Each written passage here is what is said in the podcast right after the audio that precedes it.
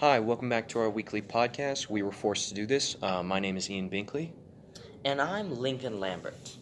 Today, we will be looking at John Steinbeck's classic book of Mice and Men. More specifically, we will be looking at chapters 5 and 6 under the overarching theme of burden. Uh, but before we do that, uh, we'll get we'll give you guys a quick recap on how a person was murdered because somebody snapped her neck.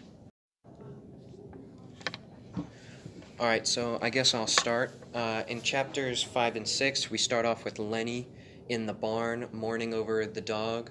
Uh, he after he has just snapped its neck, uh, he puts hay over it in an attempt to bury it, and then Hurley's Curly's wife comes in and sees him sitting there, and uh, they get to talking, and eventually it gets to uh, a point where she asks him why he likes soft things, and then she says that her hair is super soft, and Lennie touches it, and then she gets uh, really angry when he doesn't let go, and then eventually uh, Lennie puts his hand over Curly's wife's mouth because uh, she's screaming too much, and he shakes her, and then she uh, she he snaps uh, her neck, and then he has to run away. Uh, later on, George and Candy come in and they find her, and uh, then they immediately know that it was uh, Lennie, and then oh,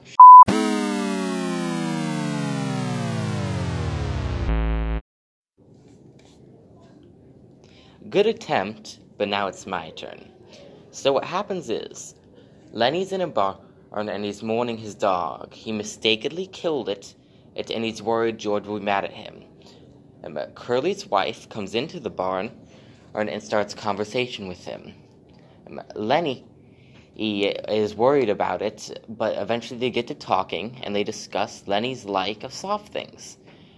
Curly's wife's hair is very soft, so Lennie reaches out to touch it. However, he won't let go. At this point, there becomes a quick altercation. Lennie gets scared and kills Curly's wife.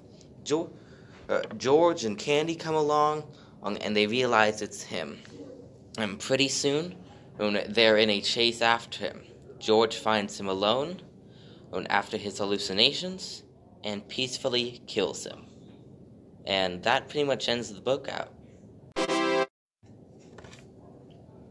Well, now that we've finished the summaries, we can really start to dive deep into how the theme of burden and it really affects and changes the characters we encounter in the story.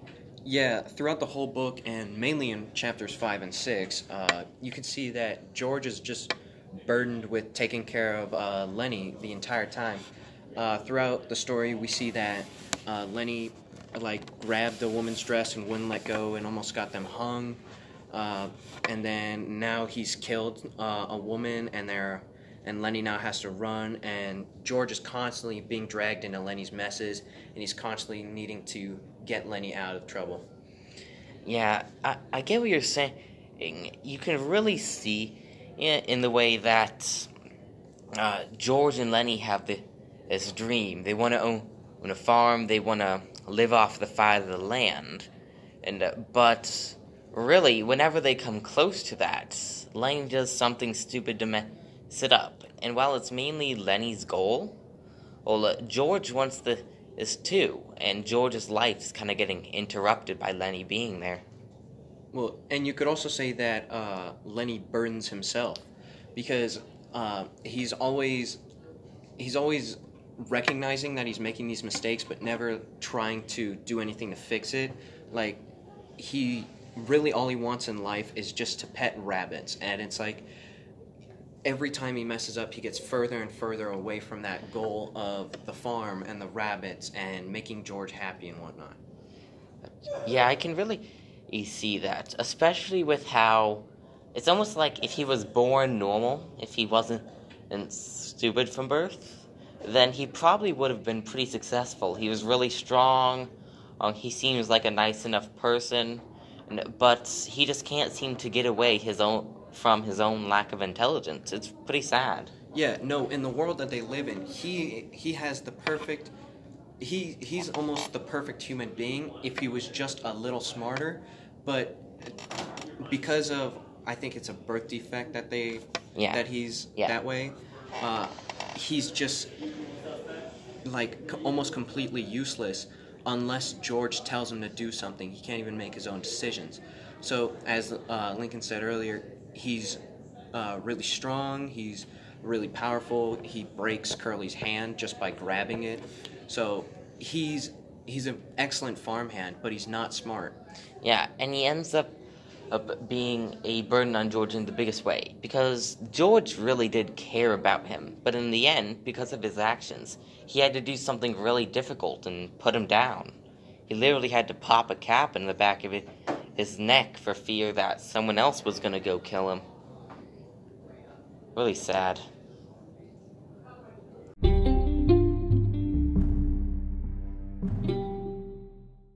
All right, so now that we've looked at the text as a whole, uh, we can look at a specific passage uh, in the book. Uh, we can look at what the author says when he writes For a moment he was bewildered, then he whispered in fright, I done a bad thing, I done another bad thing.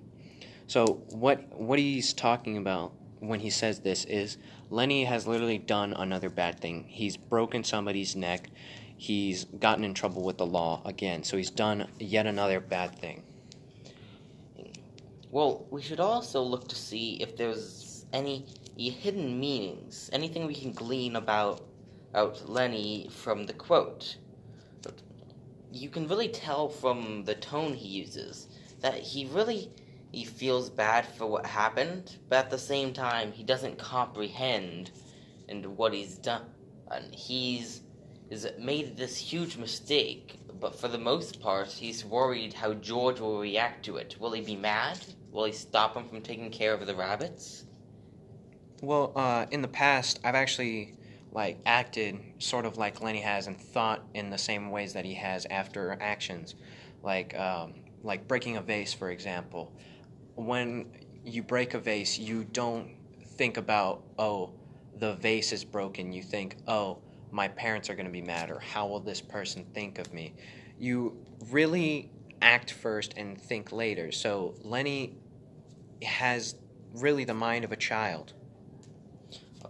You know, I agree about that because whenever we see him act, he's pantomiming George. He's having trouble with his his own ideas. He has trouble remembering. In a lot of ways, George has to act like his parent and teach him what's what, do, do the right thing. And in this case, is we know that Lennie does have to face a punishment, and George has to give it to him. But what this passage really inspires me to think about is taking responsibility for my actions often in life, whenever we make a mistake, we blame it on circumstances. We blame it on, on what others think of us. We blame it on anything around us, anything but us. On the contrary, when we succeed, it was our hard work, our, our determination, our perseverance that got us there. And that's not always true. The quotes really inspired me eh, to try to recognize when I sometimes do better and it's a cause of dumb luck, but also to realize is that I am a part of my own failures and I need to own up to them. I need to have an active part in fixing them. What do you think of that? Well, I I completely agree with you there. I feel like most of the time it's either everybody that was around you helping you and pushing you up, and uh, some dumb luck was provided in there as well. And those are all the times you succeed. And as you said earlier, you never really think about everybody else. You just think, oh, I did it. Oh, I'm so great. But when you fail, it's everybody else but yours fault. And usually it is just your fault. But you don't want to blame yourself. You don't want to be the person who's in the wrong. So it's it's very clear that Lennie thinks this way, and it really makes me want to become a better person overall and take responsibility for my actions and realize when I'm wrong and realize when I should admit to someone, okay, you're right, or okay, thank you for helping me out, or boosting me up and making me a better person overall. Yeah. Maybe what makes these characters so relatable is the fact that at different times in our lives, we've had to be and play both roles. We've been Lennie, we've been there, like you said. Uh, there's certainly been times when I've broken a plate or or something's come crashing down.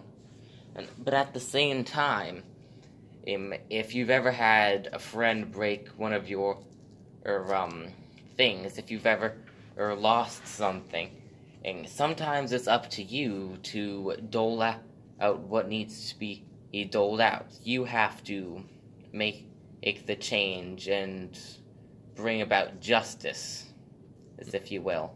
Yeah. So, I guess we can go into our wishes now. So, my wish goes out to George, and my wish is hoping that he gets to the farm. He he lives out a happy life, uh, and I, I hope he really doesn't have any more burdens because his entire life has really just been taken up with taking care of Lennie. So now that he's gone, even though it's really like bad to say, he has an easier life. So I hope him, I hope he is able to get his farm, and I hope he's able to live out a happy life. So, the person I'm wishing for is Candy, eh, the old swamper. Because he's getting on in, in his age, he's lost his hand, and he's really worried about it's being left alone, about not being able to take care of himself, and no one wanting to give him a job. His kind of last hope was with George and Lennie and the farm they were going to buy. Yeah, but with Lennie gone, that seems less and less likely. I just hope he finds a place or a person that cares about him, and someone that can guide him a bit and lead him to the last years of his life.